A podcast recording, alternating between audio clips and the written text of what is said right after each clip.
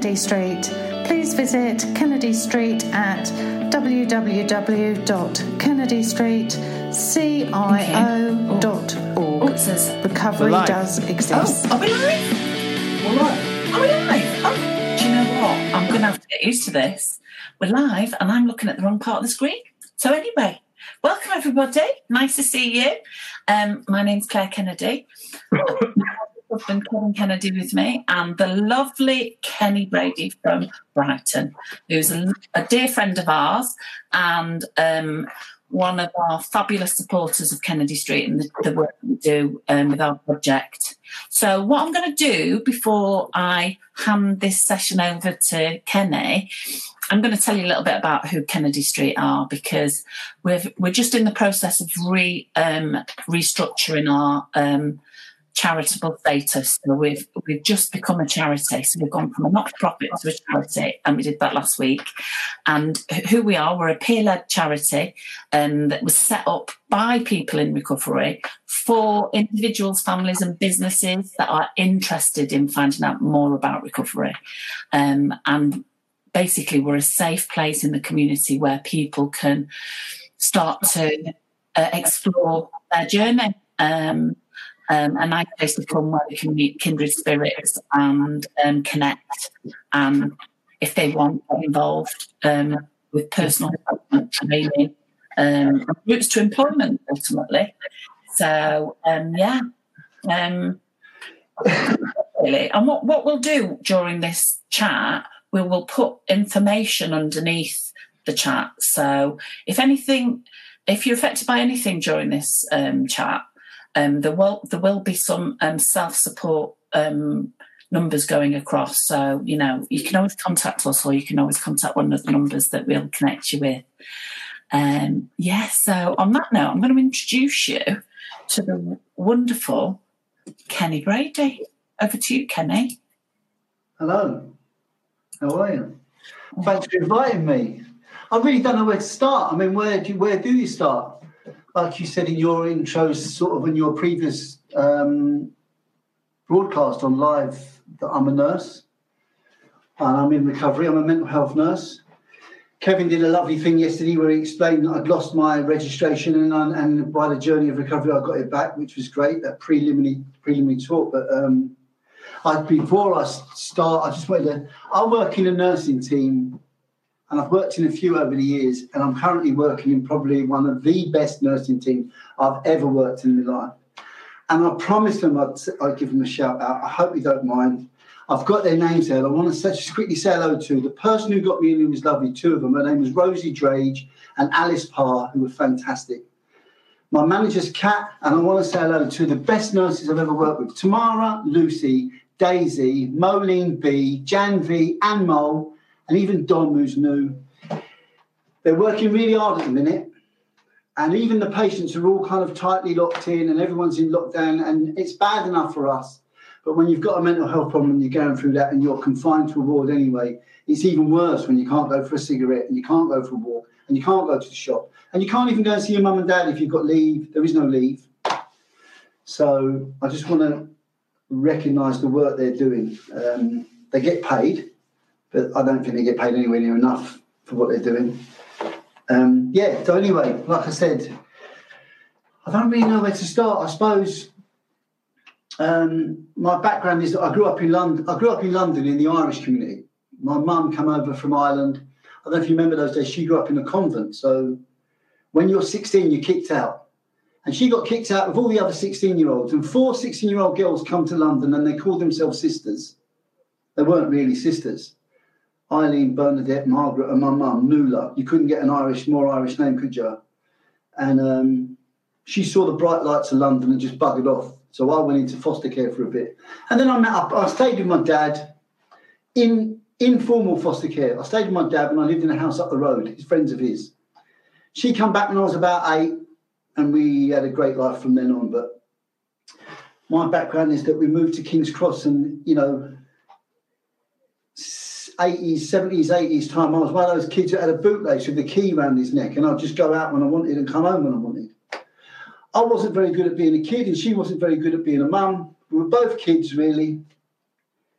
And um, it, I, I spent quite a period of time homeless before I sorted my life out in the 90s. Early 90s, I come to Brighton and uh, everything got sorted out. I got married, bought a house.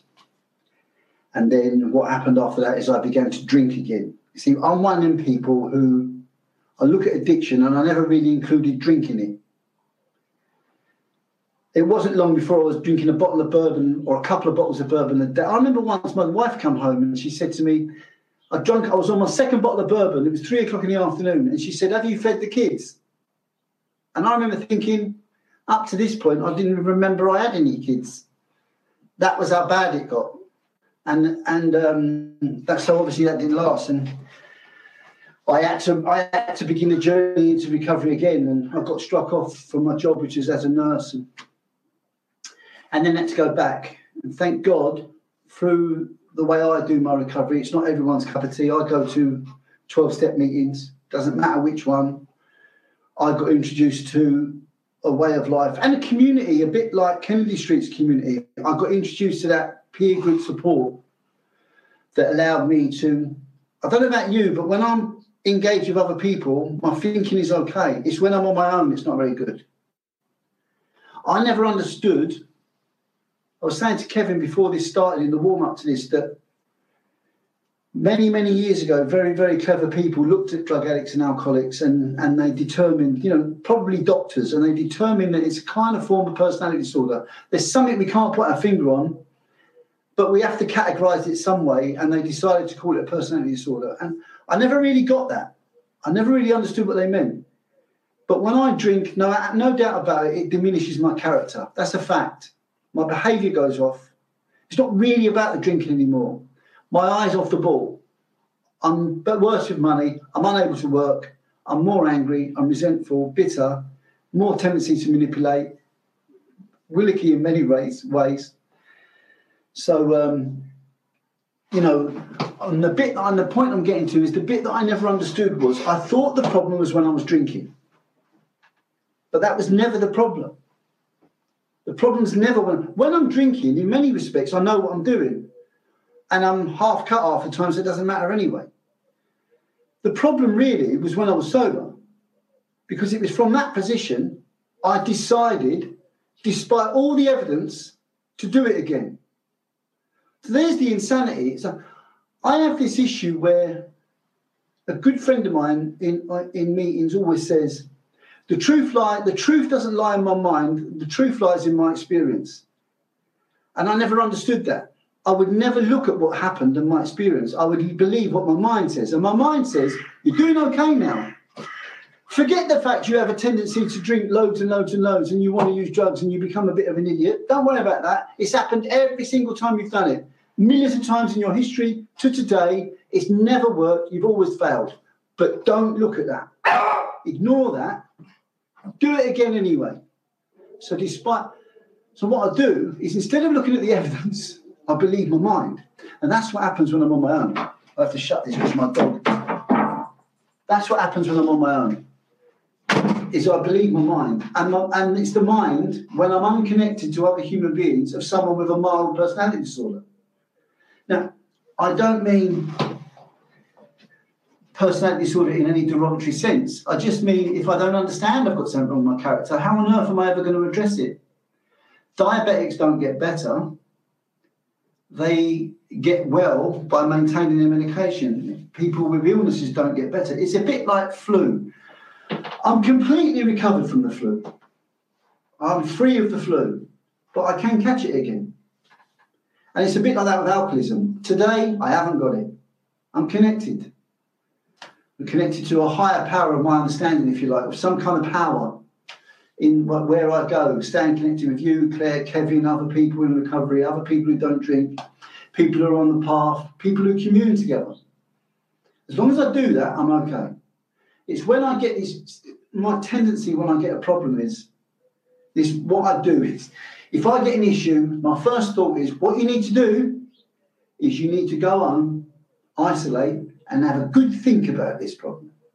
And then I'm buggered that's it. I'm in trouble then because I'm literally at home in the company of an idiot. Do you know what I mean? I'm, I'm giving me advice having never succeeded in staying sober, I'm listening to me. I'm the last person I need to listen to.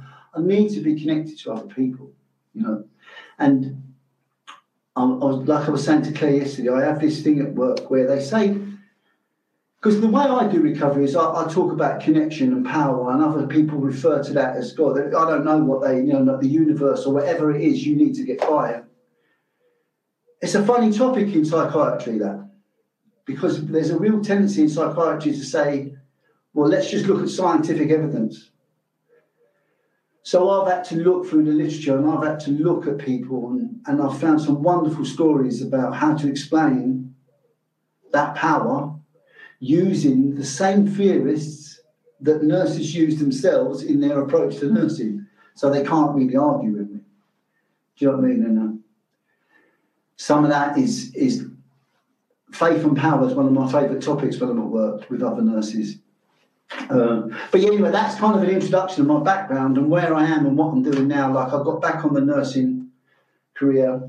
They um, when when I went up to this hearing, I was quite scared. I took three witnesses, and the first question they asked me at this hearing, there was three of them. It was like a court, and I was with a representative. And their first question was, "Can you evidence that you've recovered from alcoholism?"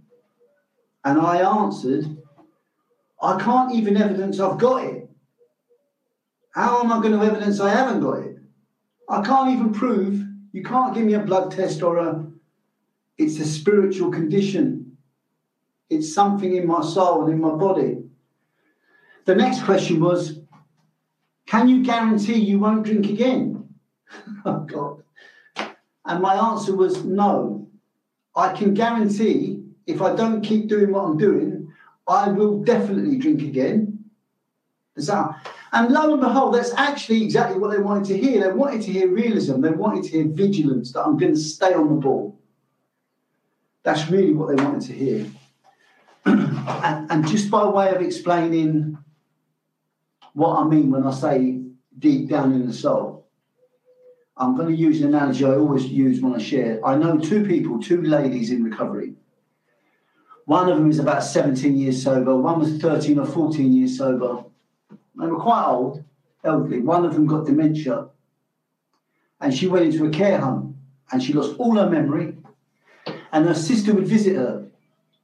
And every day her sister visited her, she begged her for a drink. Because once this went, went the desire to drink was somewhere else. It wasn't in, it wasn't, it was a desire to escape the difficulties of being a human being. It was in her gut, where the lust and the hunger and the anger and the hate, that kind of stuff that we get as human beings, it's down there. So you can't stay on top of something that's subconscious with a conscious mind. It's that simple. So that means I have to not even go to the areas where I get tempted. And that means never staying alone. You know, which is what this, I suppose, is why Kevin and Claire do this fantastic thing. Because in recovery, we, we recognize that you cannot do it on your own. You need to inject yourself into a community so people know what you're talking about and empathize with what you're going through. Not just people who've just stopped drinking, but people who've been sober 20 years or whatever, like Kevin has. People who've been sober years still have to remember, because in many respects, the longer you're sober, the worse it gets. The further you get away from, from that memory, the more you start having these good ideas. Well, maybe I wasn't that bad that's a dangerous place to be. The more I'm in meetings and, and, and in recovery and talking to people in recovery, the less I seem to know in many respects. And that's a good thing. It's development for me. But yeah, I don't know if you want to say something, Claire. I hope that's enough of an introduction at least. Then I've sipped my coffee. I love you, Kenny. Um, no, I think it's amazing. I, you know, I, I, love listening to you. I love being part of um, your life. You know, like your part of my life. Um, it's because of people like you and the wisdom and, and and the heart that you share because you know you're willing and i think that's really important you know that people will have heard today and that people understand about recovery is we don't go on about our past drinking and our endeavours in drunkenness and drugged upness just because we want to. We do it so people can identify and so people can. So so we're willing to be vulnerable um, and open, you know. And I think that you know that's beautiful. What what you've said today um, is powerful, you know, and that you're willing to do that to help other people.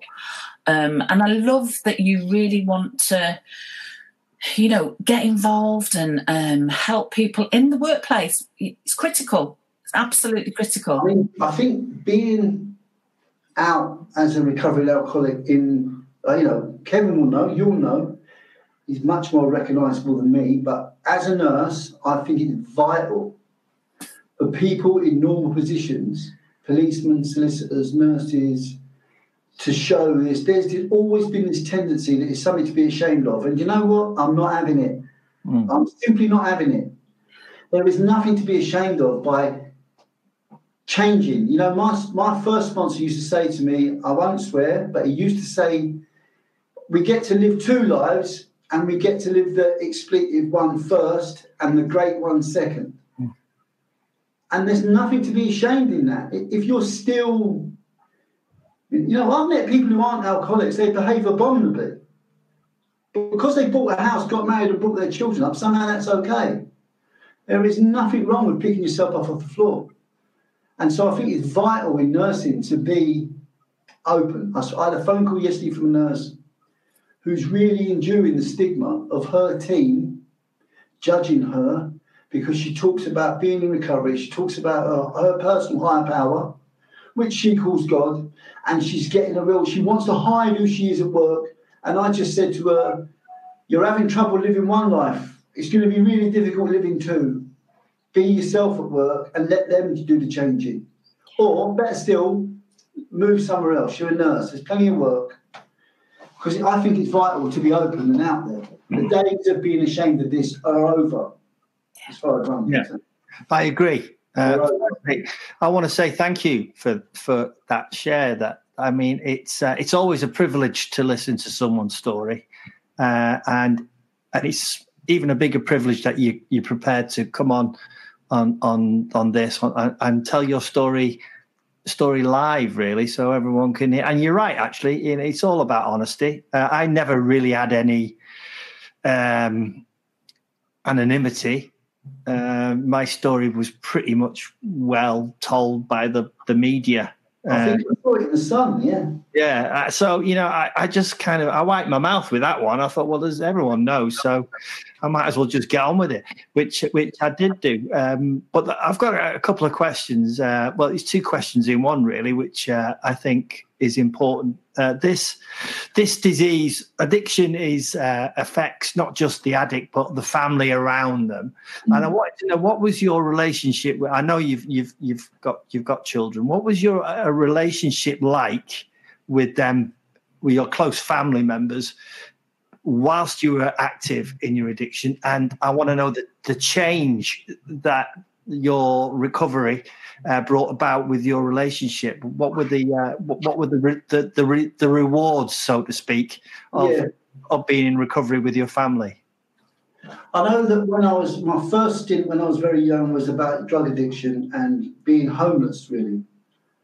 And my mum struggled for years trying to find some kind of help. There was nothing to help her she'd have this boy coming in and out of her house who she loved. She didn't really want him to be doing what he was doing. She never knew how to shut him away or lock the door. She didn't have the, the support of Al Anon, who may have said, let go with love. You know, family recovery, they often say to them, let go with love. Be caring, but don't let them step into your, you know, they're a human being in their own right. And she never had any of that. She, she, with the in the old-fashioned ways of being a good old Irish mum, she did her best, and she suffered really. And then I'd ruin, you know. It's a funny thing. It's a funny way to say it, but when I'm sharing, sometimes I talk about. I had a sponsee message me once and asked me about a relationship. He was going to go into a relationship, and I said, "Be good, try not to be selfish and treat her well. And then at the end, I said, bear in mind, you're getting this advice from someone who's failed in every single relationship he's ever had. Fundamentally, because I was in it. I mm. didn't do anything, it failed just because I was there. I haven't got a history of any successful relationships except the ones I've got now. So that it damaged all of them, is the truth. And there was a period of time when I didn't see my kids. Now, when I first got sober, I wasn't nursing. I'm an electrician, and I was working as I was in the army a bit for a bit, so I was working as a bus driver. And I decided to just be consistent. And I remember paying my ex-wife money all the time to, to look after my daughter, but I wasn't seeing my daughter. And one day I was at work, and it was about two or three years in, and my text, my phone went off, and I looked at the text, and she'd asked me for something stupid like a tenner or 20 quid. She'd gone overdrawn. And I, I had this rule don't ever say no. You've hurt her so much, don't ever say no. So this text arrived, and I answered it, and I said, I put 20 quid in your account. And she texted me back, and the text read something along the lines of, You have become the most consistent person with the most integrity in my life at the moment and it just blew me away. Mm. And now I, I, I couldn't have done that on my own.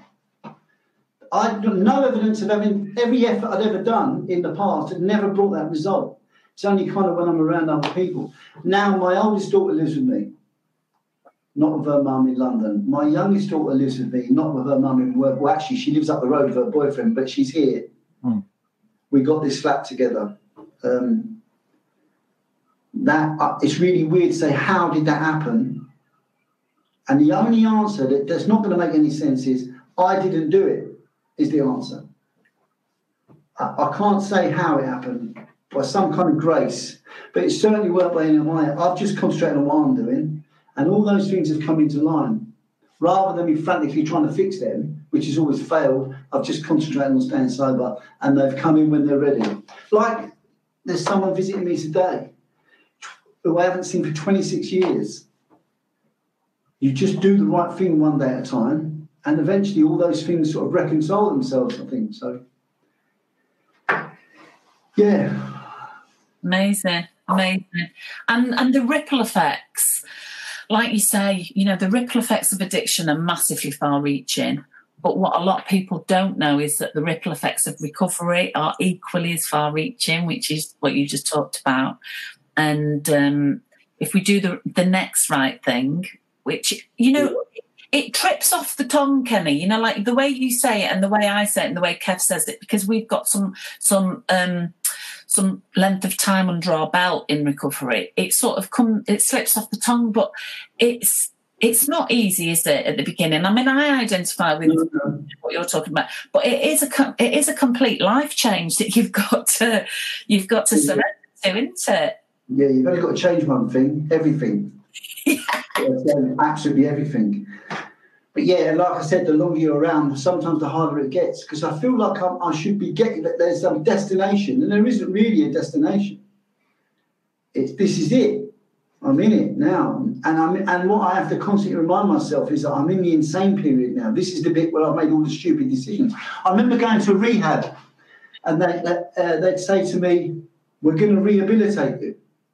And I'd say, well, you can't rehabilitate someone who was never habilitated in the first place. If you put me back there, I'm going to be back to the person who made these stupid decisions. And weird things would happen. I'd get to the end of a rehab and they'd give you a key ring or a certificate or by the looks of things, you're an alcoholic. And I'll go, well, I knew that coming in. I need to know the nature of the. Key. I don't need to know that I am one. I need to know what it means to be one. Yeah what it means is it's it's there and it's always going to be there. I'm completely recovered, but it's there. Uh, it's a really weird kind of, you know, like I said to you, I've learned as because I've read and being a nurse and understanding those psychological theories, I've learned how to explain that power to people at work. So I am in a better position than some who aren't able to explain it. Yeah, you can't like it's not like a computer where you can reset to last settings. No, it doesn't work like that. You've got to... lovely. What would we do if we could do that? Well, I wouldn't want it. Right. I, if, I could, if I could fix myself completely and to go back to having just a couple of pints, then I, you know what I mean? It's like I'm never going to be able to do that. No, it's it's it's it's a question which a lot of people ask me. You know, if you could drink again, and I think, well, I don't really want to because it, it just wouldn't work. Yeah. And it, you know, and if they, well, if he could drink again, but there was no, you know, that you you weren't like you were before, I go, well, no, I just don't. I don't want to. I, want, I don't want to do that. I'm I'm I'm happy making the mistakes I make now sober than I than I, I do than when I was drinking because I wouldn't know what to do with it. And also, there's a, there's a humility in recovery. There was this time when um, I thought being sober was really special. I was making lots of effort and I was doing really well. And I went home one day, and it was a, one of my attempts at recovery. And I went home, and my ex-wife at the time, she said something that burned into my soul. And she said, uh, "You know, when you go to those meetings, Ken, and, and you're getting sober, and every time you hit another month, you get a badge or a medallion." And I said, "Yeah." And she said, and you pat each other on the back for being sober and for not treating people badly. Yeah. And those and not being selfish. I said, yeah. She just looked at me and went, I've always done that. But welcome to the dizzy heights of average. is what she said. Yeah. And it made me realize, but it really offended me. And it made me realize that everything I do isn't to fly, it's just to be the same as everyone else outside. So there's nothing special going on here. If you're in a meeting or you're in recovery, welcome to the end of the line. You know, get off the train and just Yeah. get on with your life. There's nothing. Well, the the work I dreamed of. of not really living. the work's not really done in, in in the meeting. I mean, that's where you get what you need, and you you get to hear what you need to hear. It's Um, outside. it's outside, isn't it? It's it's it's where you go outside, and it's how you deal with things, and you know, and you've got to be. I mean, I, I asked another question. I mean, how kind are you to yourself? I mean, are you are you kind to yourself? Um, I'm, I'm, you know, it's really weird you say that because I'm becoming kinder as time goes on. It's a, it's a knack, isn't it? You have to learn. It's like when you've mistreated yourself for a long time. When I first got into recovery, I was smoking. That's gone. Um, my diet was poor. That's going. I started training again. I put on a bit of weight. You learn as time goes on. You know, like like I often say, putting the bottle down is but the beginning Mm. of what you have to do. And also, you need to feel like you're you're going somewhere. You, human beings aren't meant to stand still. Are they? We're not meant to just sit in what we've got and ponder. We're meant to have. I'm often writing a, a five year plan or a three year plan, or I need to have some kind of direction. But yeah, I can. But there are times when you, you can let that go, and you can not be very good to yourself. Mm. Very, very self critical sometimes. Did I say the right thing? What is the other thing? I remember saying to someone once, I'm feeling paranoid. And he said, You're not paranoid, you're arrogant. I said, Why? He said, Why would they want to talk about you? and, and I need that from people because it puts me back to the, you know, Yeah, it's a great level, isn't it? yeah. That's the kind of friends we. It's really weird, isn't it, in recovery? We've got a love that's absolutely invaluable, but it's an elbows out kind of love, isn't it? Elbows out. We will let go of you if you mess up kind of love. Hmm. Not like that mollycoddling stuff in recovery. Yeah. But there is there is a deep love, isn't there? I Oh, mean, yeah, definitely. There's a- Yeah, there's a you lot- know one. it's a real love. I mean, I, I know I love family and I love friends and you know I love the people that I love in my life. But there's there's um, an empathy and a deepness to the love that we feel for our kindred spirits, and I think Yeah. that- that's one of the main reasons I do what I do in the community is because. I've been given, and I mean, not just the gift of recovery, because it is a gift and it is precious. And like you say, you know, we're given this gift and we recover from a from a mental, physical, and emotional condition that Yeah. a lot of people die from. You know, It's And we- a lot of people I know, yeah. My best man at my wedding's dead. My best friend, who was a good friend of yours, Simon Gold, who died a couple of years ago, he was a very, very good friend of mine, bless him. They just go all of a sudden, one minute they're in your life, the next minute they're gone. And Yeah. um, and the weird thing is, unkind people say they did it to themselves when actually they didn't. Yeah. do it to themselves. never ever. And and I think that's the beautiful thing about what we have for one another. You know, is that absolutely unconditional love. I, I you know, and I'm not saying this so people know, but I, I would do anything to help somebody. Um, that that wants what we've got, you know, and that's that's Yeah. I believe I've been given it for. It's not for. I used to think it was to keep. I used to think, oh, fabulous, thank you very much. I'm doing all right. You know what I mean? I know exactly what you mean. So It's- when you come to meetings, you come for yourself, don't you? And then after a period of time, when there's everything to get, you've got a program, you've got a fellowship, you've got close friends, you've got sponsors, you've got a role. You might even have a bit of credibility if you're lucky. Mm. And then you go to a meeting and you think one day, well, what am I doing here now? And then you realise you're there to help others, really. Mm. If you've got what you've got and you're not willing to go back and give it away, then re- have you really got recovery? Or have you just continued to be selfish? Yeah.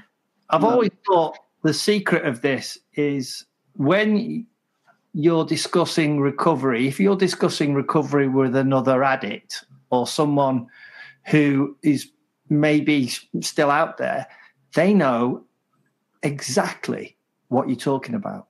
Yeah, They're immediately clued in to what you're saying. yeah. um, and it's it's it's almost tribal. I think you know a lot of people say find your tribe, um, and, and people just don't understand that. I mean, you can't say you go to football with one guy, you know, who likes his football, who, who who's like uh, who drinks normally. Uh, You can't say to him, "I'm feeling a little bit sensitive today." Exactly, yeah, you can't get on a bus and go, I'm feeling a bit vulnerable today. Yeah, it's not going to work, is it? And quite rightly, because people will be freaked out. Yeah. But, but that's the way it works. And the moment you get that, that you can actually open up with another addict because he speaks your language. yeah. And you tell your story and you hook them in. Yeah. And then when you start to talk about the solution or the program you live or higher powers or any other kind of language around stuff that isn't, I'm not, you know, 12 step orientate stuff, one thing, any other kind of way of doing it.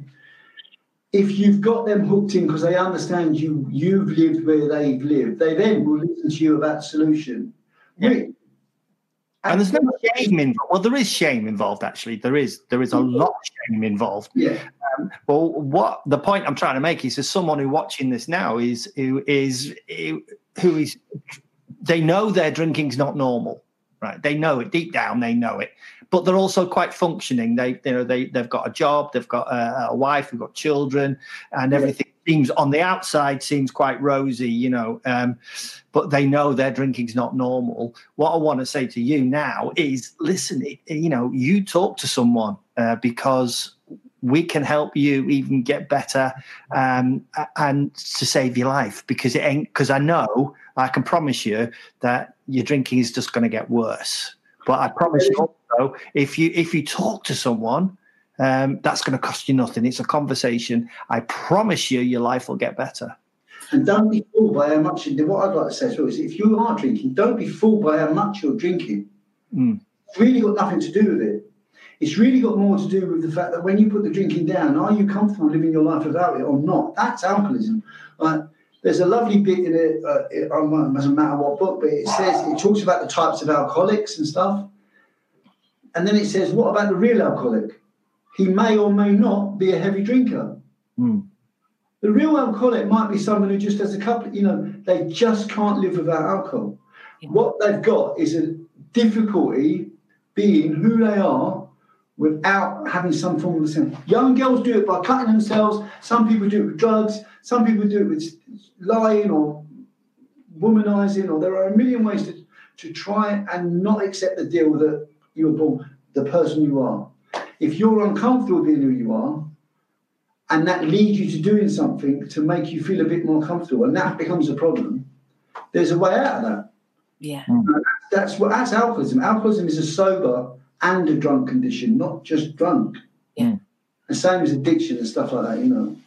And I think that that's really what we want to sort of cover. I mean, in our in our project, in our charity, m- my heart is about the solution. I think there's loads of people out there, to, uh, you know, talking about addiction. If I had a pound for every time addiction was mentioned in the press, I'd be a very, very wealthy woman. But what you don't hear a lot about, and that's mm. why I'm passionate about what we're doing, is we're talking about recovery, we're talking about solutions, because it isn't just drinking drugs, it is food, it is shopping, it is gambling. The amount of people that I've had ring me up. And now, before this pandemic, Kenny, I used to work in the business sector. Um, half of the week working with high functioning addicts, and the other half of the week I'd work in the community helping people who were in recovery to start business ideas. Yeah. Since lockdown, the phone hasn't stopped. I've been getting direct messages. I've been getting. No. It's unbelievable, and it's not just drink and drugs. People struggling with family members. I had one lady ring me the other day whose family member had collapsed, and she wasn't sure what he'd taken. She knew he was addicted to something, but she wasn't sure what he'd taken. So Yeah. I told her she needed to ring the ambulance. Um, but to connect her with um, a group of people and then to offer some support as well. So, you know, it's really important that people know that there are solutions out there and there's continuity in care. You know, services are great. The NHS love it. I think what you're doing and all of your amazing frontline workers in the NHS are, I'd be paying you triple, let's put it that way. Mm. So if up to me, you're welcome. And if I get Health. You need to be the Minister for Health in Parliament. I'm working on it. I'm working, but I for sure would.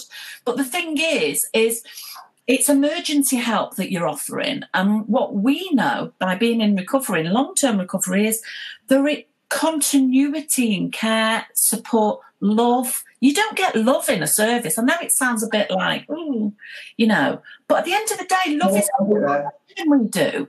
Yeah, genuine connection is really difficult in a service.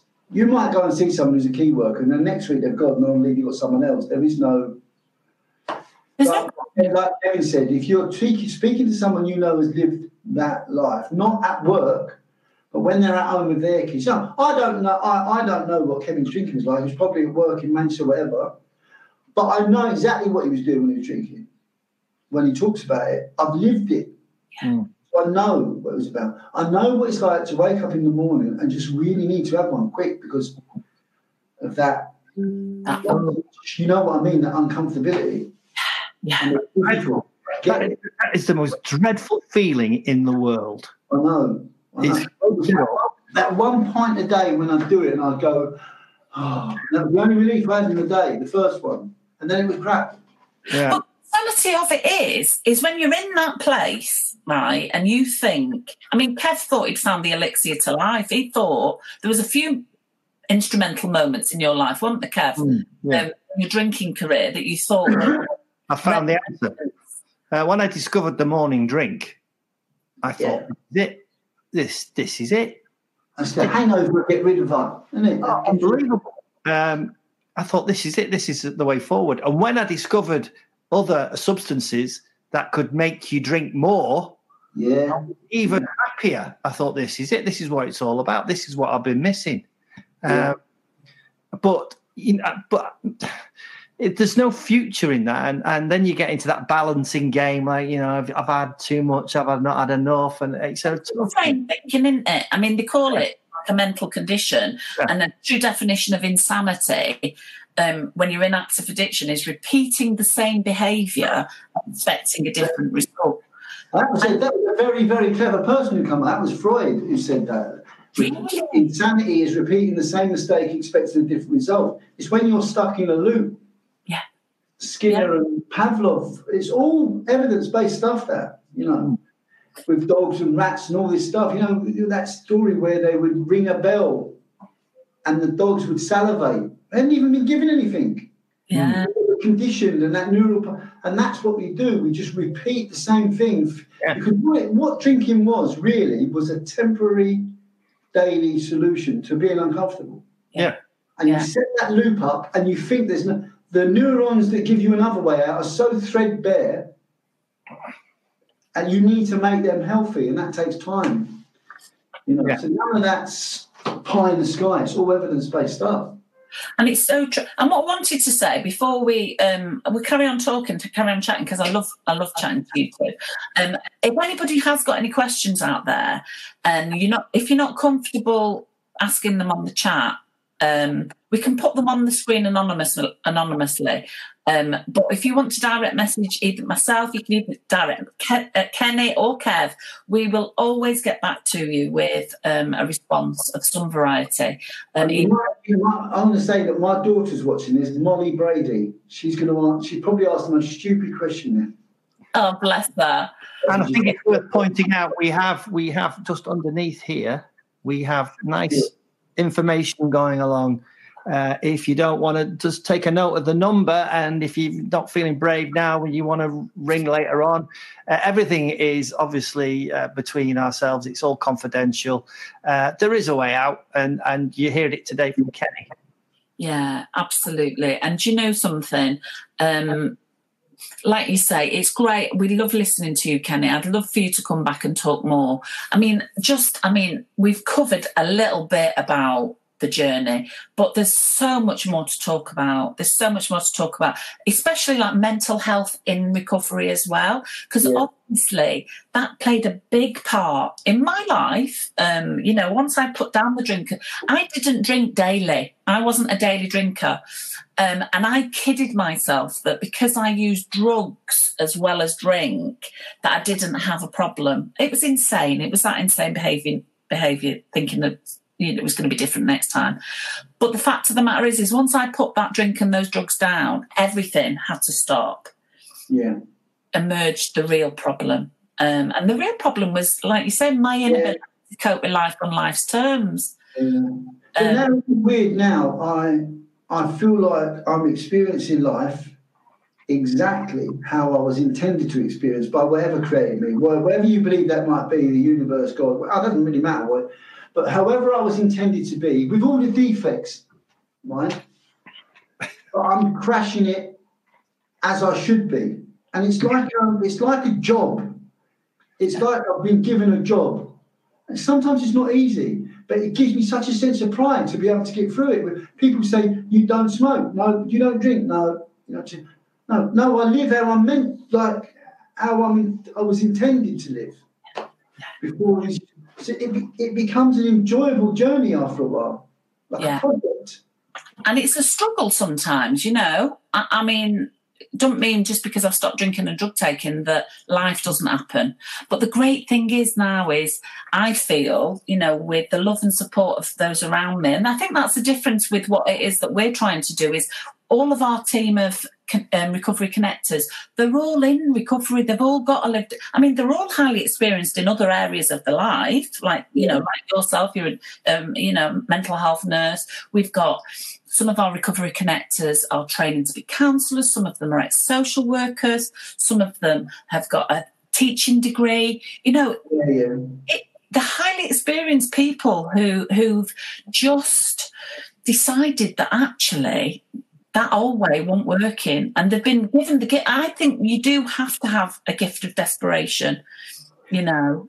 Yeah, you've got to have it knocked out of you, and you know you've got to make the mistakes and have it knocked out of you. Certainly, I mean, but yeah, when new one of the things I always try as well to say to new people is, um, people are inherently good. If someone says to me, "I've got a problem, I don't know what to do," my first response is often, "What do you think you should do?" But just saying that makes them, uh, well, actually, and, and they want to be responsible. They want to be good. very often they'll come up with their own answers and go, well, I want to do this. And, and I'm like, well, what's stopping you? Well, I haven't got that. Or, and you enable them to do what they want to do. Actually, you know, and this is, really, this is all research stuff as well. Like, uh, Carl Rogers, the potential to be a functioning human being is in every everybody. We're all growing towards our potential in one way or another. We get thwarted by drink and drugs to one way or the other, but ultimately, people know and they want to be good. Mm. That's what brought us into meetings because we knew there must be something better than the way I'm living. We don't know what it is, we just know that it's not that. And we go on searching things. So, you know, what was it? Uh, I don't want to get too technical, but there were humanism years ago was invented by a guy called Carl Rogers in the 40s, right? And I know this is may or may not be interested, but when he, he was a really clever man, he had good friends with Jung, who wrote a lot about faith and recovery and alcoholism. When he was about 14, he watched people going to church and he realised, although that wasn't his cup of tea, there was something in what they were doing. So he looked, they lived on a farm in the Midwest of America and he went down in the basement and there had these potato seedlings.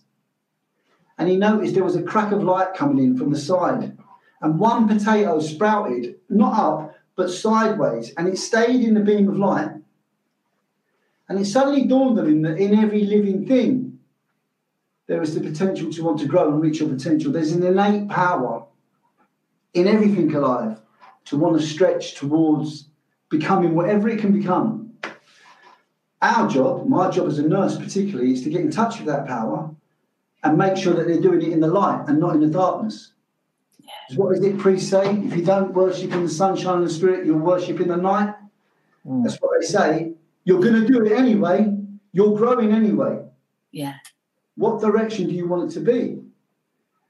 And that was, that's one of the things when I talk about faith and power from inside me as a nurse, I use their own theorists against them to explain. But that was Rogers, and um, I won't go on too long, but I love it. There's one. There's a guy called Piaget who was an, uh, an educationalist. He watched children in a playground, and if anything shows that people are good, this does. He watched 14-month-old babies in a playground. They'd never been taught. They can't even speak. And he watched them begin to play games, and they split into groups, and they begin to make rules to make the games fair and they began to do weird things like take turns and make sure the little kid had a go. Mm. And the weak kid had a go. And if someone fell over and cried, the whole playground quiet went quiet. And they waited until an adult come, picked the baby up to him, and then they all started murmuring. And what he what he reasoned was that morals are something that are inbuilt. We, before anyone's taught us anything, we want to do the nice thing. And that's proven psychological baseline theory. Piaget was years ago. Yeah. So we're not doing, when it's not rocket science, this stuff. All we're doing to other alcoholics is asking them to reach the potential they've already got. Yeah. We just want to help them. We just want to say, well, where do you want to go next? Can I help? Yeah. Maybe I've got something in my experience that will help you yeah. get a flat or get a job or training. Yeah, yeah, yeah. And and we often we, we act as the light, don't we? I mean, yeah. that's what I say to people. We don't do stuff to people. We don't act as a um, clinicians or anything like that. We're not giving people stuff. We're basically saying, look, this is our experience. We know that you've got potential, and what we're willing to do is get alongside you if you're interested in change, if you're interested in putting the work in because it's going to be tough. There's work to be done, but we'll get alongside you and we'll shine a light, either my light or Kenny's light or Donna's light or somebody's mm. light that we can connect you with. So what I do is I use that instinct that that I believe is God given. To, to to understand the person that I'm talking to and mm. find out what it is that's going to help them to achieve their greatest potential. And often people, I've never, I mean, I had one girl, for instance, I was working with, and she'd been in treatment 16 times, Kenny. She'd been in treatment. She'd got that, that dis, disillusioned and family were devastated. And she came from a, a good family. Mm. Um, a family devastated because every time she came out of this treatment system, she relapsed. And um, a family that fed up, they moved without telling her where they'd gone. I mean, they were that. I know it sounds extreme, but you know, got to laugh, right? When you go home and there's no one there. Yeah, nobody was there. It was like they'd moved and they'd not told her. So to get back at them, she, she moved into a graveyard. She thought that that would teach them a lesson. Needless to say, it didn't work out well for her. And she came to me broken and she said to me, Somebody's told me that you might be able to help me. So I said, um, and she started to tell me about a drinking and a drug taking. And I said, to be honest, I'm not really interested in how much you drink and drug. And she said, why? She said, every single person that I've ever come into contact wants to know the content of what drink and drugs are. I said, well, it's obviously not working. You're living in a graveyard. You've not seen your family for two years. I said, what I want to know is, what are your hopes and your dreams? And you know something? She looked at me for the first time. She, she picked her head up and she looked at me and she just burst out crying and she said, No one's ever asked me that. Yeah. But I don't know. And she said, I really, all I know is that I want to, I really, really need to know how to stay stopped. And I said, Well, that is a good thing because I can help connect you to a whole bunch of wonderful people who can help you understand that. Yeah. And then once she'd started to get the, the gist of the length she had to go to, to to get into recovery, because it is it is a tough job at the beginning. There's a lot of changes. Um, once she started to stabilise, we then found out what what her hopes and her dreams were, and she was like, you know, I can't do anything. I've not got any training. I went, everything is possible. What are you interested in? What were you interested in as a little girl? And she said, well, art. She said, but I'm a rubbish painter. And people want to always look at the negative. And I went, I'm not asking you if you're good at it. I'm asking what what what gives you hope, what gives you joy, what you know.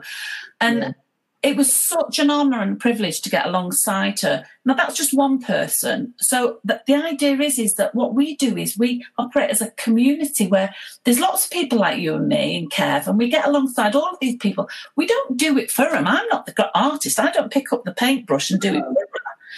You know, but there's so much potential. I say that to people at work. I say to them, what I'll do is I'll match your effort. And you can't get better than that. If you need 100%, if you put in 10%, I'll put in 10%. That means you're running on 20. Yeah. You need to put in at least 50% effort to run on 100 because I'll do the other half. What I'll do is I'll match your effort. But there's pointless me doing it for you if you're not doing it. Yeah. And that's the kind of elbows out kind of love I was talking about. You kind of have to be a little, you know, I'll never judge someone if they don't do it or don't want it because there's one thing about alcoholics and addicts is we never shoot our wounded, do we? We understand what what it's like. I understood. The, the truth is, when I went to a doctor once, and uh, he said, "I'm going to reduce your prescription," and I got really scared and really angry. I said, "Don't you dare touch my prescription!" And he said, "But I think you can come off." And I said, "Don't touch it." I got scared because he had hope for me. That's how hopeless I felt. I, I just didn't think it was possible. So I understand when people don't want to do it. They don't. You've just you've got to sometimes spend a bit of time making them understand that it is actually possible, and then when they buy into it a bit, then you can do other stuff. But the truth is, many failures on the road to success, aren't there? You can't just. We're all different. Some people try and get in. Some people try for you. I'm one of the ones who tried repeatedly, yeah. and had to overcome many, many failures. And thank God other people in meetings and fellowships and stuff like yourselves kept me alive until I was ready. Yeah. Those spells of being sober and failing. Yeah. Mm. So there is no failure. There's not trying. Yeah. But there's no failure. There's no such thing as failure. And I often think as well, you know, people are very quick to judge addiction. Um, you know, my dad was a diabetic. Um, and he was a lovely man, absolutely lovely man. And no matter how many times told him he wasn't allowed to eat sugar, well, he'd have a really good spell. He'd be on it. He'd be like, right, I'm doing this. I'm going to eat dead healthy. And then he would relapse and he would have a massive binge. Now, nobody, nobody ever sort of judged him for that. It was just like, oh gosh, Harold, you know, what are you like? And and he would suffer, you know, and struggle but the thing is, is there was so much more acceptance around his journey. He, you know, he eventually got there and understood a lot more about himself. But it was through making those mistakes and making himself ill that unfortunately was the biggest learning for him. Mm. You know, so I think what I really would love to ask people to do is just have a little bit more compassion, have a little bit more understanding. Um, it isn't a moral failing. These aren't people that are bad people. You know, when people have got addictions, they become poorly, you know, and they need to get well. Um, they don't need they don't need judgment. They don't need criticism. And this is why I'm really passionate about family recovery as well. You know, we've got that coming across the bottom here about different family fellowships. It's so important that family members understand how they can support the loved one's efforts that they're putting in. I didn't know nothing about it until Kevin started to get into recovery. He was the one that started going to meetings first. Yeah. I was oblivious to anything to do with me. I certainly didn't think I had a problem. I thought he was my problem. And it was only by going to family support, 12 step family support, that I realised the enormousness of what it was that I had to change as a family member. There was so much work I had to do on myself. Um, I had this period, Claire, where it suddenly dawned on me one day that I was putting 100% of my efforts into the one area of the of my life that I had no control over. Everyone else's half. It was their fault. If I could get them to do this, if my mum had just given me that 20 quid this morning, if my friend had said this, if she hadn't left, and I put no effort at all into the one half of life I had total control over, my half. So if I'm in a situation where I haven't done anything wrong, there's still a benefit to looking at my half because it's the only thing I've got to that I've got control over. There is no point in, and families don't know that, do they? They very often get so, they think, my mum used to think, what have I done wrong? And I, I said, Mum, you haven't done anything wrong. Just leave me alone. You know, like, she blamed herself. Yeah. No one taught her, never mind what Kenny's doing. I know it's sad. Concentrate on what you're doing. You could behave in a way that makes his using and drinking really difficult. Mm. But no one taught her that. Yes. It's an enabler. she- And that's the kind of thing you're talking about with families. Love can be quite prickly sometimes, but it's still love. Yeah. Sometimes you've got to do what people need because you love them rather than just do what they want. My idea of love when I was an addict is you've got to do what I ask, what I want. That's not really love. That's subservience, isn't it? That's like something else. It's guilt often. I mean, for me, Yeah. You know, for me, when when Kev was really poorly, I used to feel guilty that I wasn't doing enough, and isn't it, to families?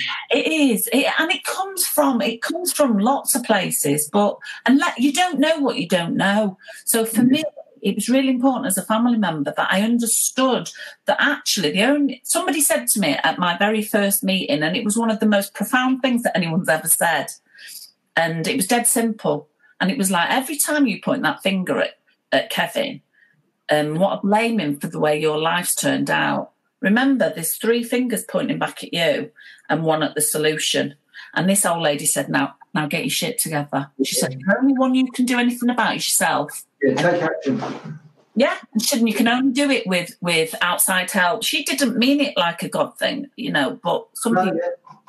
but and you know something? It was it was a, a revelation. It was what I call a moment of cl- clarity. That Yeah. some and it was harsh. I hated her for saying it to me. I don't think I ever spoke to that woman again. but Yeah. you know what? It's one of those gifts that I give to people freely, and I'm sure there'll be people watching today that'll really identify with that. And it will be like a bit of a slap in the chops.